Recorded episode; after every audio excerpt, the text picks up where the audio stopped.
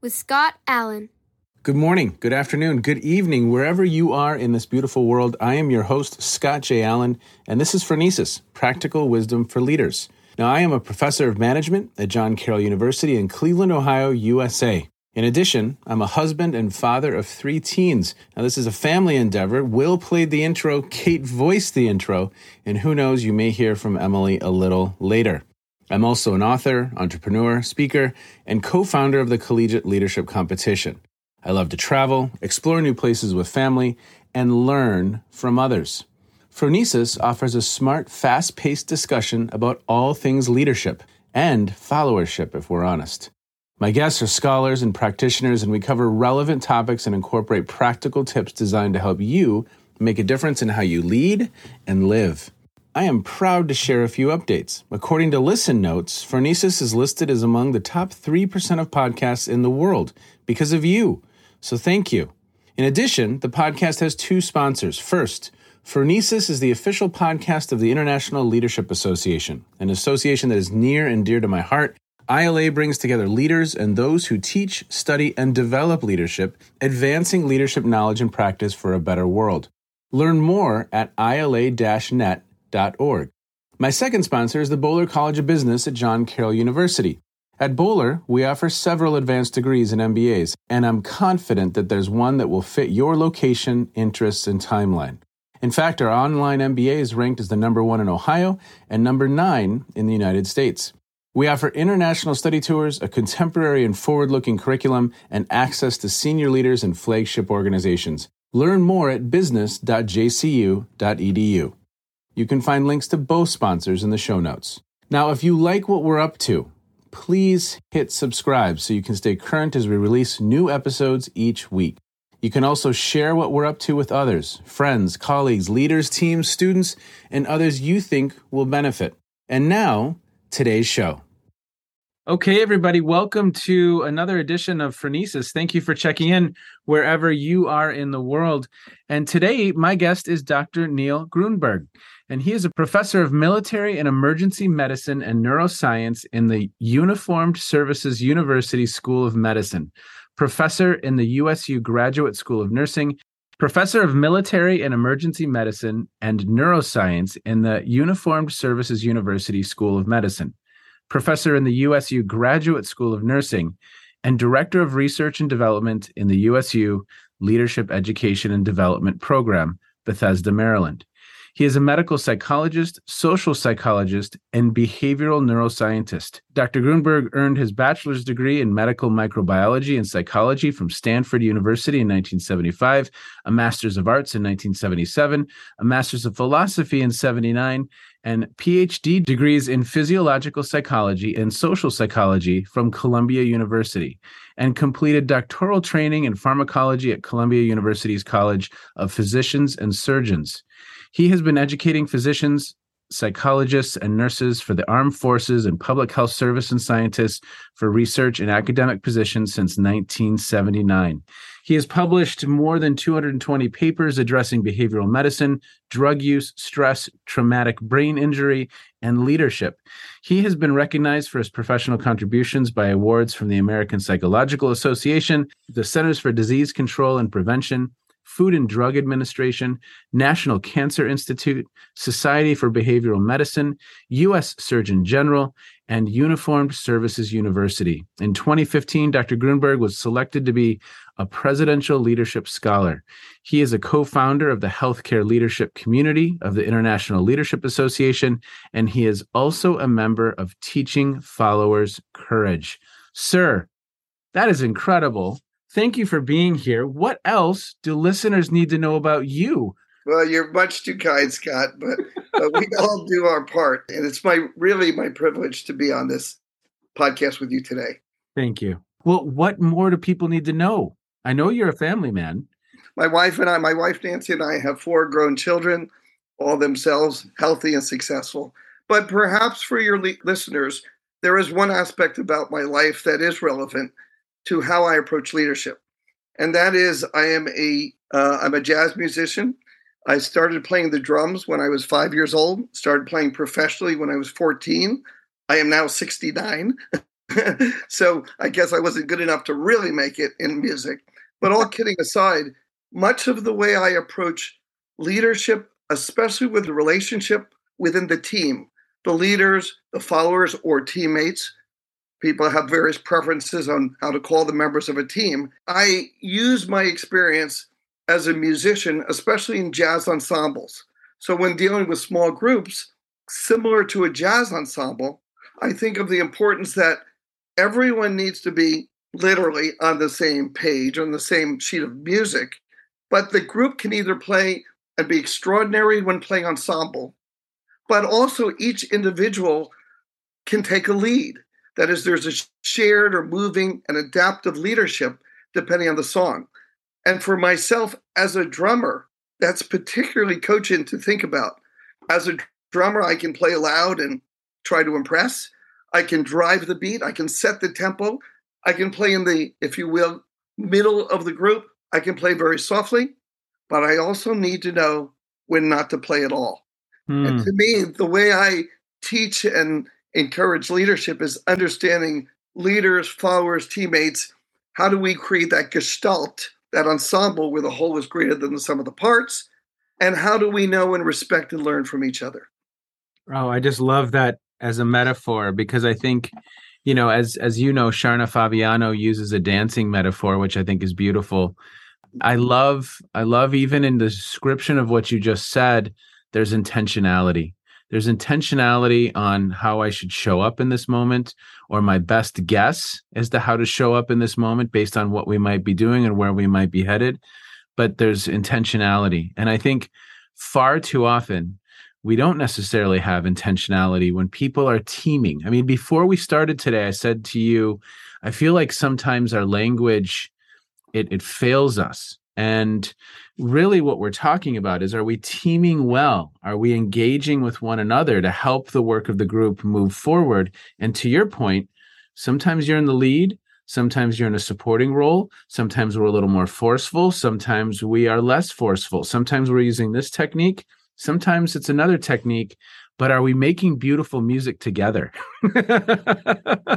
or is it a bunch of noise, right? you know, I, I, I want to build upon what you just said. I, I really like the way I've never heard anyone respond to, to this point that I raised about intentionality, but you're spot on. I agree with that.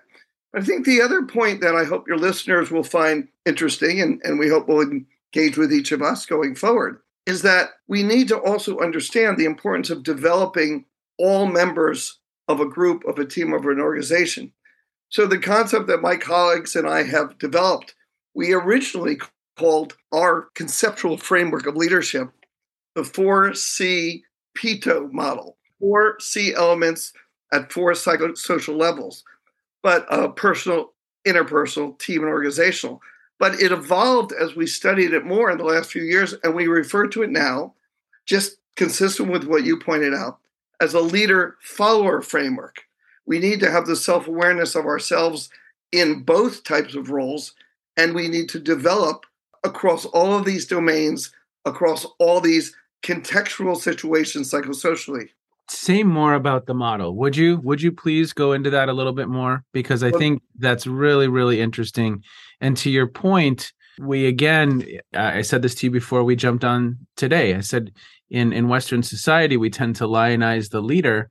And Ron Riggio on the podcast, I think it might have been my fifth episode, and we're on almost on 145 now, said, look, you know, leaders don't do leadership. It's co-created between leaders and followers. And again, even when we talk about leader development, it's leader development, leader development, but we do so little to help people better understand the role of being a great follower. And again, I imagine that's you know you you do receive that training in music you do understand the role at times in a very real way when it comes to music but we tend to completely ignore that dimension of the work in leadership studies. I focus my leadership followership team building in healthcare. At the uniformed services university we're training physicians nurses dentists psychologists healthcare professionals. And if anything is a team sport, if you will, it's healthcare. And modern healthcare is quite different from decades or certainly a generation or more ago, where there was the authoritarian, almost great man theory of Thomas Carlyle, was also a description of the way leaders, physicians once acted. But that's not true in the last, in this century. So with regard to the framework, we look to build and find which of the many leadership and leader development frameworks and, and approaches would be most apropos for growing not only healthcare leaders, but where I work, uniform leaders as well. Yes. Extremely important and otherwise hierarchical structures. Well, we borrowed and studied from the extant literature as well as looked at all of the various military service academies. So, if you think about it very briefly, those who are familiar with it, from the Army, the Army has argued for a long time that the essence of leadership is be, know, do. The, day, the Navy, however, in contrast, points out how the leader's authority, responsibility changes at land and at sea.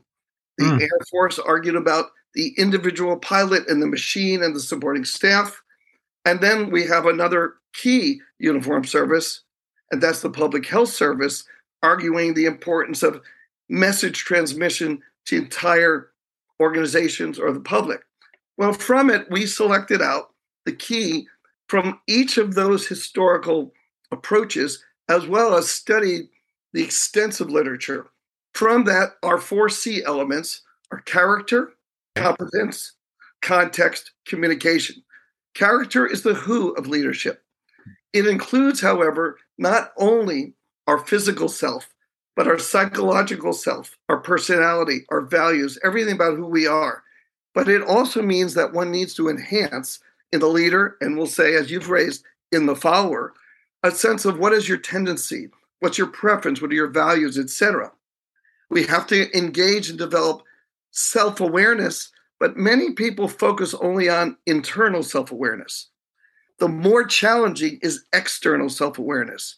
How do others perceive us? Okay. Competence is knowledge and skills and attitudes and abilities, but it breaks into role specific to be, again, a physician, a nurse, an attorney, a teacher, a spiritual leader, a parent, but it also has transcendent or generalized leadership skills, decision making, problem solving, conflict resolution, emotional intelligence, particularly important, as well as motivation of others.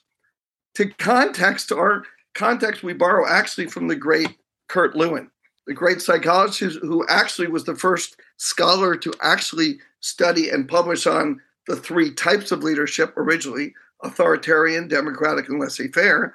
I am a student of one of his greatest students, Stanley Schachter. I am a intellectual grandson of, of Lewin.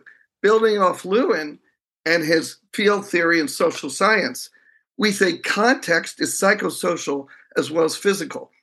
Are we leading day and following day or night, inside or outside, but also physical is inside ourselves? Are we hungry? Are we tired? As well as this, the context of culture, of situation, of stress. And I imagine that you're that you and your other guests have discussed VUCA environments, volatile, uncertain, complex, and ambiguous. Then that's the when and where. So if, if character is the who, competence is the what, context is the when and where. Okay. Communication is the how of leadership. Wow. And perhaps this is an area that we've been proud to expand the most. Because to my surprise, as I started focusing in this area over the last eight years or so, and shifted some of my own intellectual work and my academic work, and I would ask people, what's communication? they would provide a correct but limited answer. They would say, communication is giving people information. We say, that's not it. Communication is sending and receiving, verbally and non verbally, to achieve understanding. And then we also argue to be an outstanding communicator, the more difficult is receiving and how to receive. The secret to how to receive is hidden in the word listen. Hmm. Because if you take the words L I S T E N and rearrange them, they tell you how to listen. They spell the words silent and the word enlist. Wow. Silent to receive and enlist to engage and include all others. So when we get to all others, I get back to the point, Scott, you made about growing ourselves as followers, but also understanding our followers. Here we've built our conceptual framework of our leader follower framework, also operates at four psychosocial levels developing the person, interpersonal dyads, teams, and organizational. Okay. But then the next phase of this is what is followership and who's the follower. Here we borrowed from Barbara Kellerman's excellent work, where she's talked about followership across a continuum of engagement, in which she has five types. Right? She has the isolate, bystander, participant, activist, and diehard. We've added two more dimensions to that okay. an orthogonal dimension of alignment. Wherever you are, are you aligned or not aligned with the vision, the goals, the purpose as set out by the leader in the group? As well as the third dimension, do you adapt or not? Adaptation, I borrow from Ron Heifetz's work on adaptive leadership, but we like to think we've gone beyond Heifetz as well in the following way. Heifetz talks about being resilient and returning to that norm of being adaptive to the stress of a situation. I completely agree. But what Heifetz is doing, and Heifetz himself was a physician, a psychiatrist, is really applying what's called homeostatic theory, hmm. returning to where you were. We believe that leadership is more than that.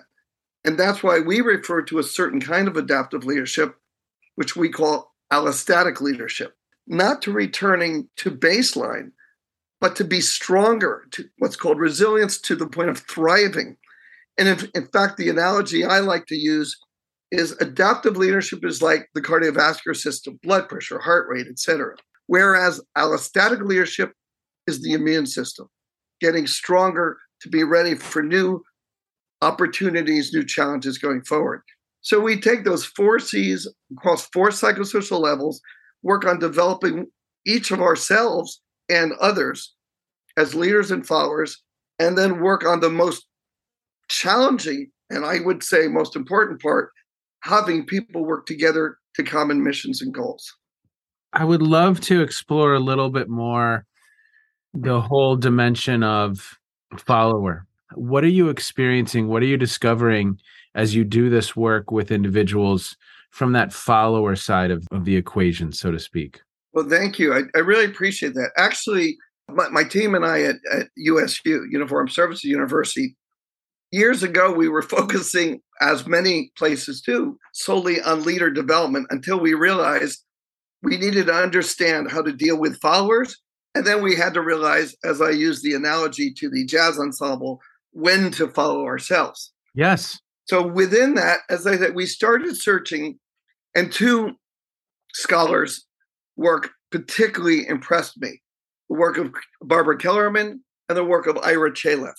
Kellerman distinction of these four different types of followers isolate, bystander, participant, activist, and diehard I thought was interesting. We built off that in a couple of ways, just with that concept. We've found, based on our discussions with people, beginning to have surveys and discussions, that we believe that the likelihood of where one falls on that follower continuum of Kellerman's is like a Gaussian distribution or a normal distribution, bell shape, sure. where the majority of people are participants. We also found that people, including ourselves, have a great tendency to be stuck in one mode.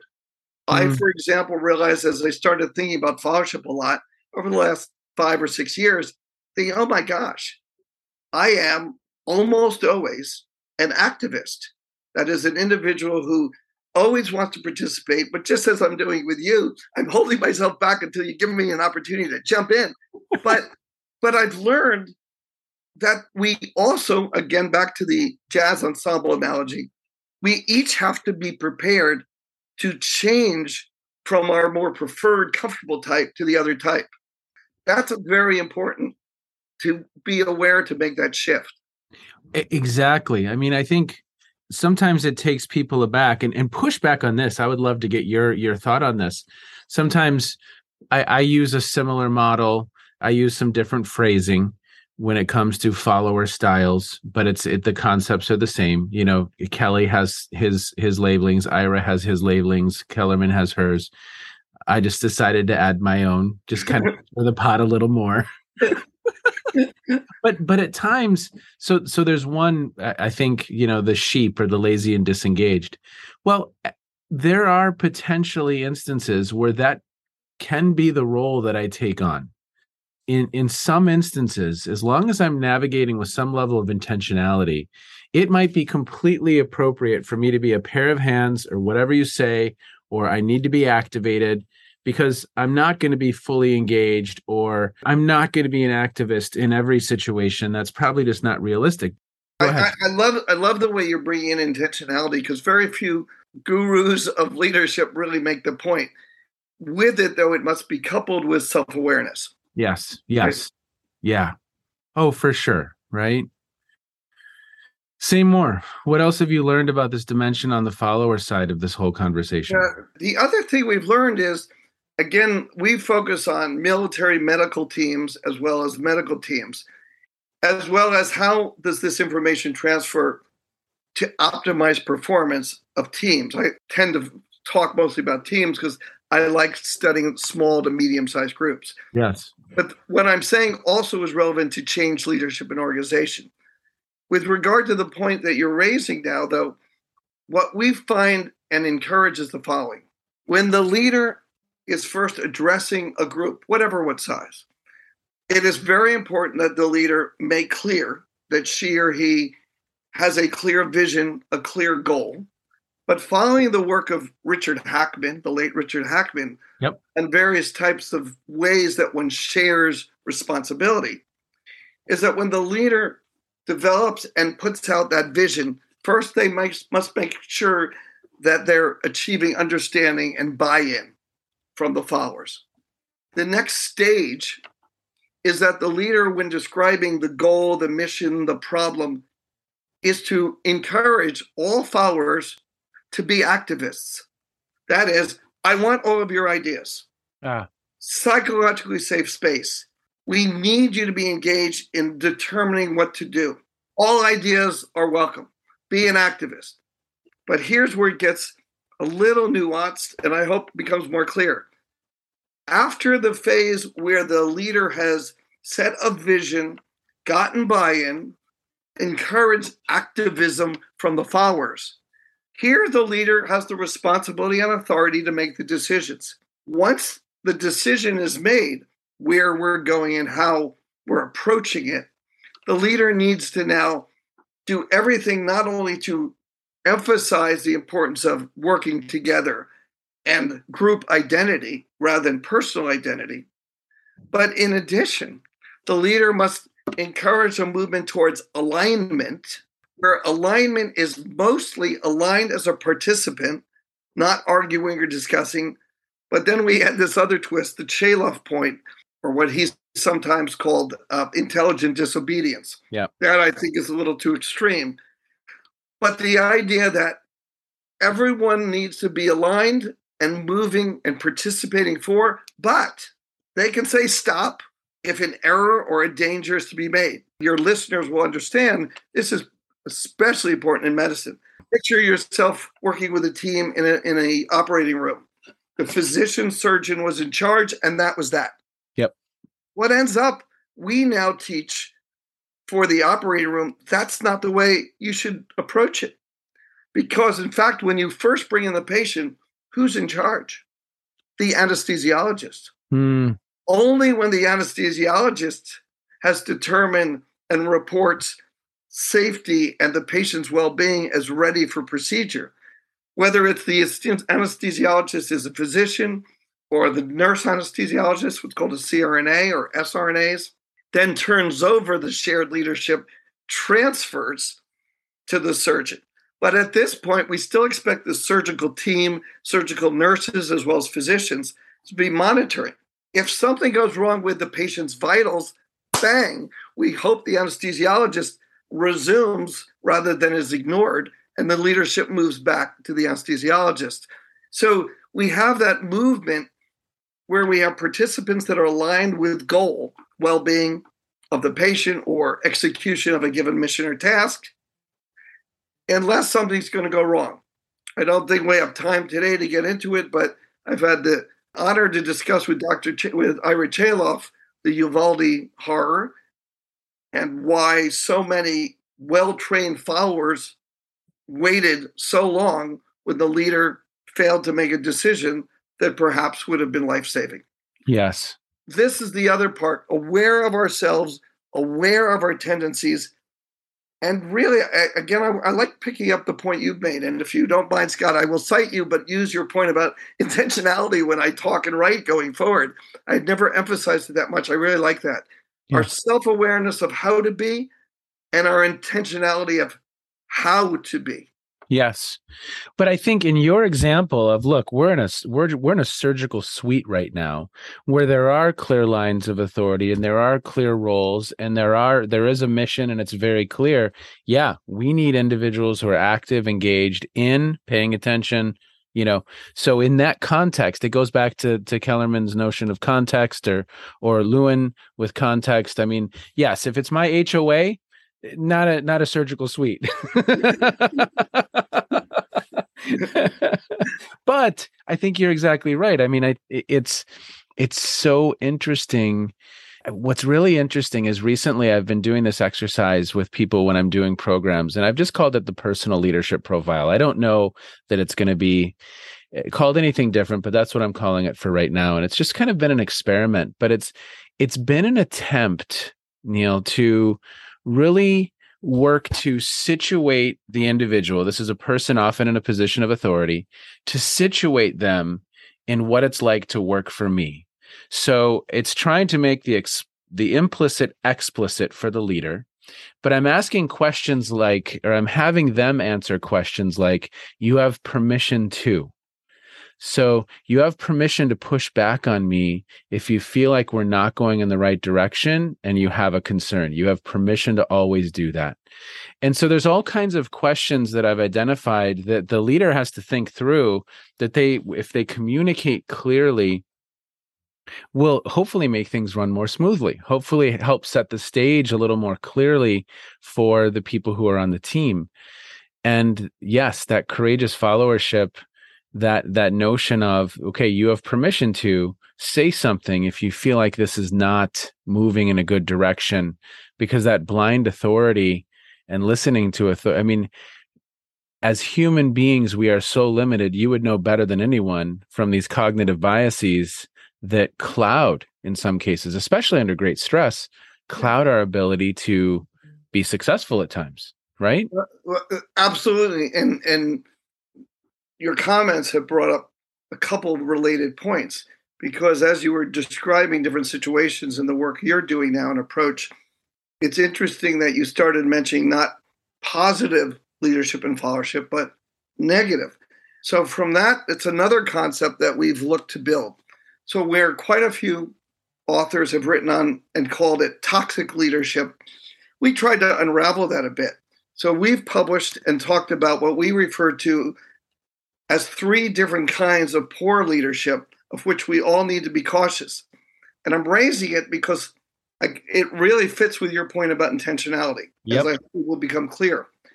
We call it bit leadership hmm. bad, ineffective, or toxic leadership. Okay. Three different types. Bad is doing and behaving in a way that's immoral or outrageous or evil.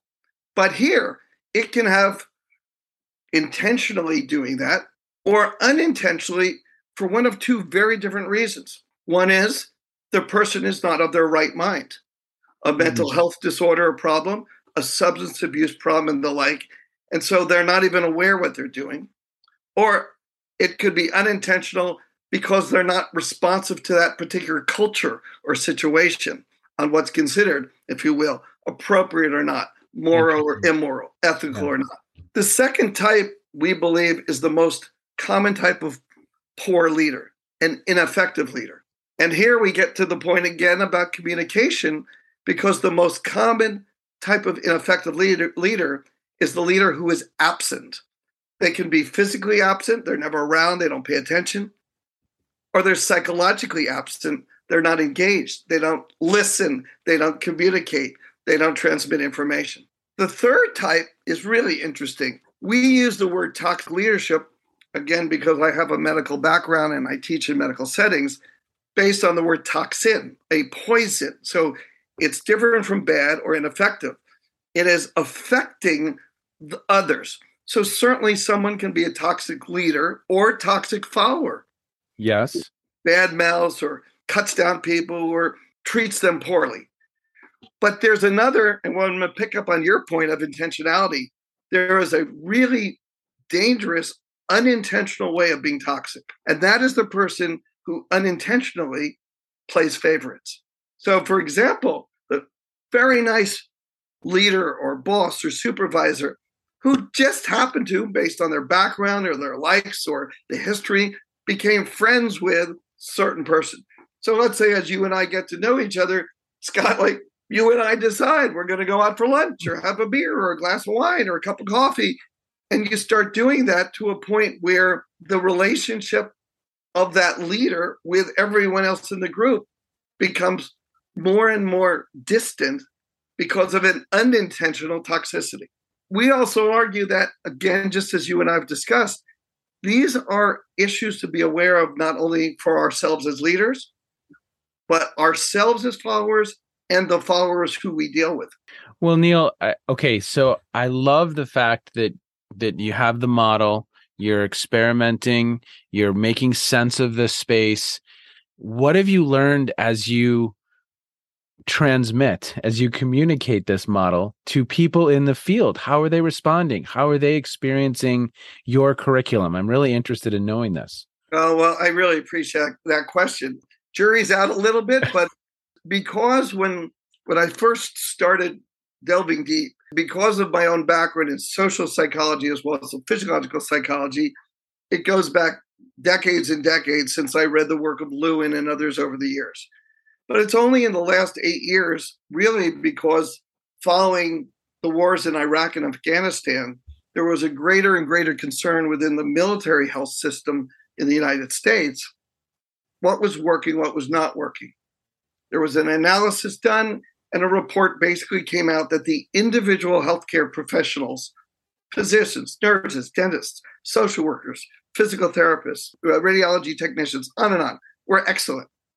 But there was failure of leadership or mm. inadequacies. And it came down to what was it, what to do that. The reason I mentioned that is it's with this attention what can we transmit? So the greatest challenge that that my team and I faced at first is that leadership was something that a lot of people knew what it was and didn't need to be taught. And you started with the really basic differences of opinion. Are there born leaders? Are they learned to be leaders? You know, we have the old nature nurture thing. I could be, you know, a 19th century debate here. so that's the first issue yeah. that we had to deal with and say, listen, there are individual differences clearly. People are more charismatic, people are more confident, people are more extroverted versus introverted. There are these differences that, depending on the culture and the situation, will set someone up biologically to be more predisposed to be more comfortable as a leader, follower, etc. But everyone, everyone can be developed and can learn to be a more effective leader and more effective follower. Yes. That's yes. the first challenge that we had. The next intellectual challenge we faced largely because I work largely, mostly for my educational work within a uniform service, armed forces and public health service. We also had to confront the history of leadership in the military, which actually dates back in terms of written work to the Iliad of Homer. Wow. when one actually goes back to the Iliad in particular, and whether one reads the Iliad, the Aeneid, or the Odyssey, we start learning about military history. With that, however, we go through the centuries, and the military, particularly for understandable reasons, emphasized the leader, especially when we went through a period of history for centuries where a given army or group could name a champion What's the most famous from the Bible? David and Goliath, naming a champion of each army. The two will battle it out so that tens or hundreds or thousands of soldiers or warriors don't die or get maimed. And it's all based on the leader in that sense. The work of Thomas Carlyle and others in Great Man Theory, the Great Person Theory, was very popular through the 19th century, but we came to learn in the 20th century that was limited. But because we work largely with military and medicine, the importance of the well educated, confident leader was something else to overcome. And who else can be a leader? Was it more than being politically correct to say that? And I'm not going to give any specifics, but fill in your mind. How do we each picture the great leader? And who do we think physically, emotionally, height, gender, sexual orientation, race, ethnicity, do we have biases or beliefs, well founded or not, on what should be the leader or not? So breaking through those biases and understanding in self as well as others was a very important point. Yep. I, for example, am actually, and it surprises a lot of people don't know me well, I'm really a pretty extreme introvert. Okay. Means I get my strength from being alone or being with a few people but I can perform in front of tens, hundreds, or even thousands of people in a large auditorium. Again, I take it from my musician self. Yep. Where I've learned to play different roles. But to understand, I'm also small. I'm five foot six, you know, and and and so one wouldn't think, well, except for some of the smallest men in history have been the most dangerous leaders. we'll assume that isn't true for now. There's a whole complex named after that, I think. There, there is. There, there is. So perhaps that you can do therapy with me after this podcast. but in, in seriousness, to understand, especially in our culture, and another interesting I've had is I've had the, the great privilege to help educate leaders in military, military medicine, and others. The number of truly outstanding women who I've helped become and develop as leaders, encouraging or mentoring them, who tell me these really powerful stories of what they faced in Iraq and Afghanistan 5, 10, 15 years ago, commanding men and then finding that village elders wouldn't even talk with them. Wow. How did they deal with that issue? So a lot of the things is is the other is I'm really impressed. I must say this is that the the leadership as a scholarly pursuit is finding its way to connect with meaningful application. Where there used to be a big division between the ivory tower, leadership consultants, and others, there's much more of a mutual respect, so we learn from each other. I'm always learning again from applied settings, again, military and medicine, but I also love learning from people I talk to, like you and others in business settings, networking, and the like. I think we have a long way to go, but the other new challenges we, of course, have, perhaps a discussion of another podcast, is the challenge, and I mean challenge, of social media and how profound its effect on communication of leadership, followership, and deep mis- misunderstanding of our own support as we're each because of artificial intelligence the way social media works we each get that gigantic echo chamber of our own views and it leads to gross misunderstanding. So i come back to my point of all the things of leadership i've been studying from my career the most important if i can help people with one thing just one improve communication I, I literally was having this conversation with a, a couple friends the other night. One one of them is from the UK, another one is from Colombia.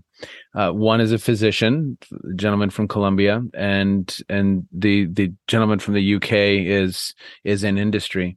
And it's interesting because we were talking about media and the discussion kind of centered around the BBC in in the UK there there's still somewhat with the exception of the regs there's somewhat kind of one voice that's sharing the narrative and that's that's the BBC yes. And and we were talking about that. And in the states a contextual shift eh, that's coming more and more clear to me and and push back on this if you disagree But if that leader is not almost over communicating and really commanding the narrative and highlighting the good and making people aware through multi channel means, they're limited. The void will be filled by someone, something that, and the narrative will be filled. And I think that's a major contextual shift. How does how does an American president, how does a leader of a large organization rise above the noise and again communicate the narrative? Because if if it's just one channel, if it's one mode, if it's you know the press conference, well, okay, that's one. But how many people watch the press conference? you better it better be uh, you know and, and repetition is another interesting component of all of this because I think at times there's a there's a quote i'm not going to get it right neil but it was something to the effect of failure of communication is the illusion that has occurred that it right. the illusion that it has occurred. So the leader says i said it but we all know in organizational life if you aren't tired of saying it you haven't said it enough. Right? Now scott you raised several points again that the, that the listeners might relate to yeah. One is right. When we talk about communication, effective communication, we talk about the principles of communication. It goes back to work of Ebbinghaus and then others, the Yale Hovland School of Communication. Primacy, recency, the first thing said, the last thing said. Repetition, as you've already mentioned. Simplicity. Yes. Point, point, counterpoint. Clarity, perceived relevance to the listener. And so it is both communicating for understanding and reaching the goal.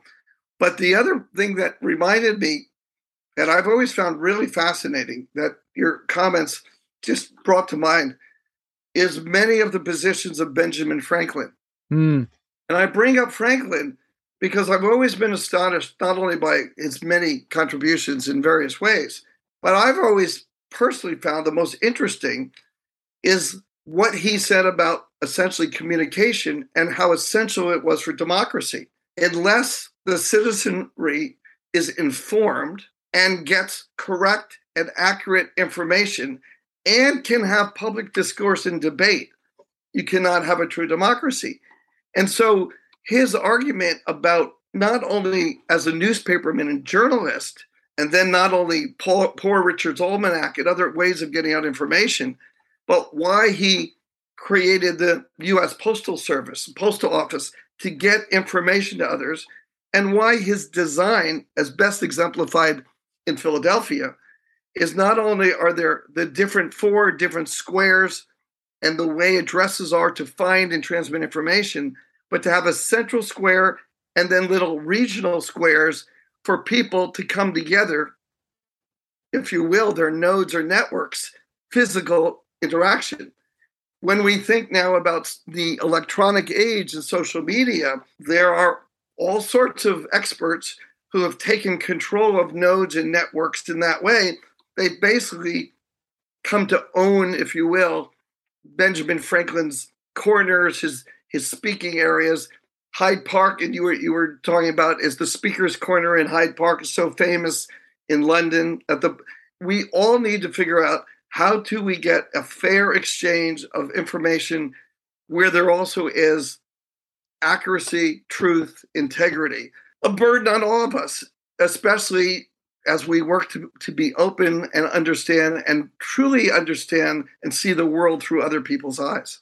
Neil, I would love to have a conversation with you at some point just on this whole notion of communication. A, a good friend of mine who's at a university in Canada is taking a sabbatical and really exploring the literature around leadership and specifically communication because that's his background is communication. But when you start looking and delving deep into the leadership literature actually very little at least what he's telling me has been written on that topic. And i think there's a gap there and i think it's something rightfully that you are focusing on as just critical that I don't know, even in some of our programming, that we elevate to the degree it should be. There's some great scholars who have come out of communication Hackman, Johnson, Northouse. Those individuals have kind of that's their background and they've moved into the space of leadership studies. But I think it's it's a really interesting conversation that I would love to continue with you at some point because drilling down into that specific area it's important. It's very very important. And if there isn't intentionality and strategy around that especially now in this context you're you're leaving it up to anyone else to to command. Now that's at a larger global scale right? But i think even in organizational life but when you think about the average manager's day or leader person in authority it's kind of like the evening news they're finding out the seven or eight things that went wrong, the fires, the things that are not going well or that need have been elevated to them. So their day can become that. And as a result, again, I could watch the nightly news tonight. Millions and millions of good things happen today in my community. Millions. But I have a funnel for the eight or nine that went wrong and that is going to elevate those things in people's minds. And if I'm not commanding the narrative on my team of all of the good and highlighting and elevating and creating space for those narratives to exist, I'm leaving it up to chance and I'm leaving it up to other people's stories that they're making up in their heads. And there's a missed opportunity there. Don't you think? I completely agree. And even more, you're leaving it open that vacuum to be filled by all sorts of misinformation. Yes. Yes. And okay, so that's a date. no, I, I look, I'd be, I'd love to do that. And whether Scott, I really appreciate. Thank you so much for inviting yeah. me to be on this. I'm really impressed with the podcast you put together and the service you're providing. And if I can ever be of help in any ways as a guest or commentator or in any way, please, you know, 24 seven. And and to anyone who is bothering to listen to this, we hope that they've learned something and we hope that they'll share their insights as we learn from each other. Exactly. Exactly. Well, I always close these conversations down, Neil, by just asking uh, quickly is there something that's caught your attention recently? Maybe something that you've been streaming or reading or listening to? It could be a podcast. Maybe it was a film. It could have to do with what we've just discussed. It might have nothing to do with what we've just discussed. But what's caught your attention recently? It could be an album that's caught your attention, maybe a jazz album.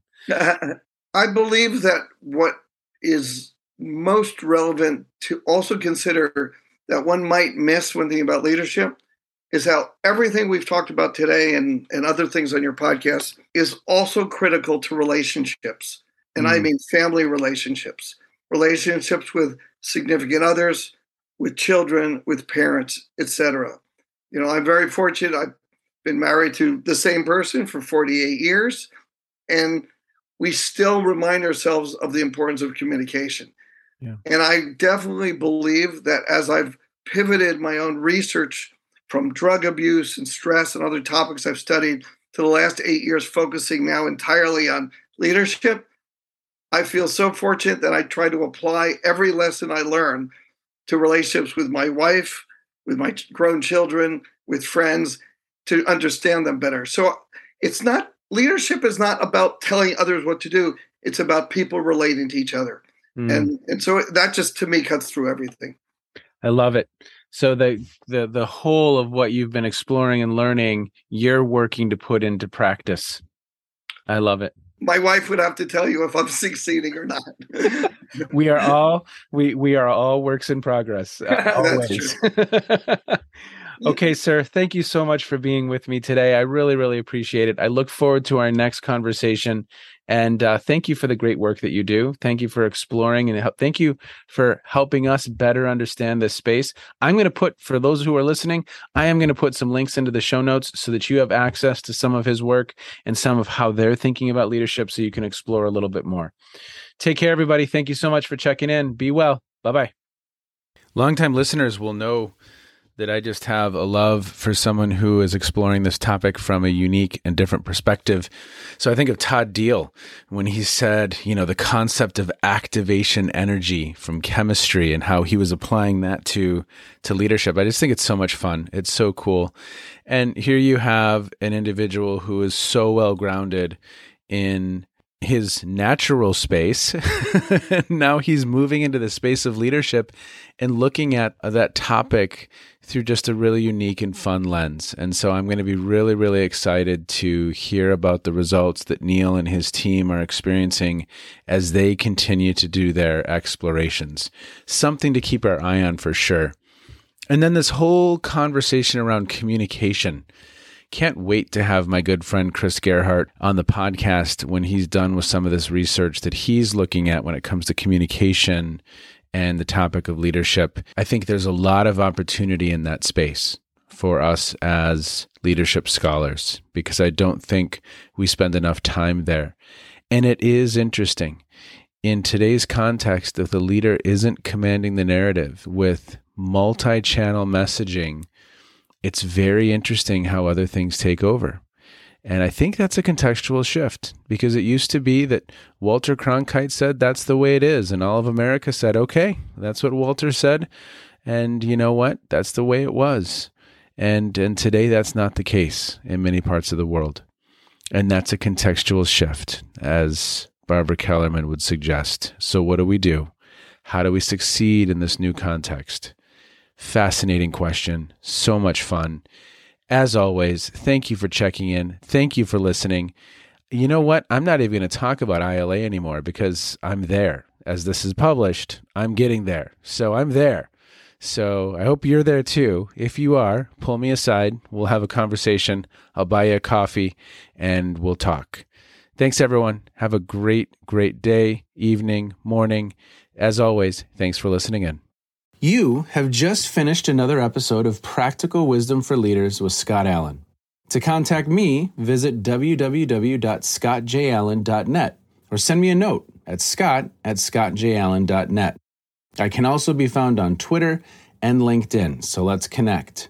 Now, if you have feedback, I'd love to hear it. And as always, thank you so much for listening. One final nod to our sponsors, the International Leadership Association and the Boler College of Business at John Carroll University. And now, here's Kate's twin sister Emily with the outro.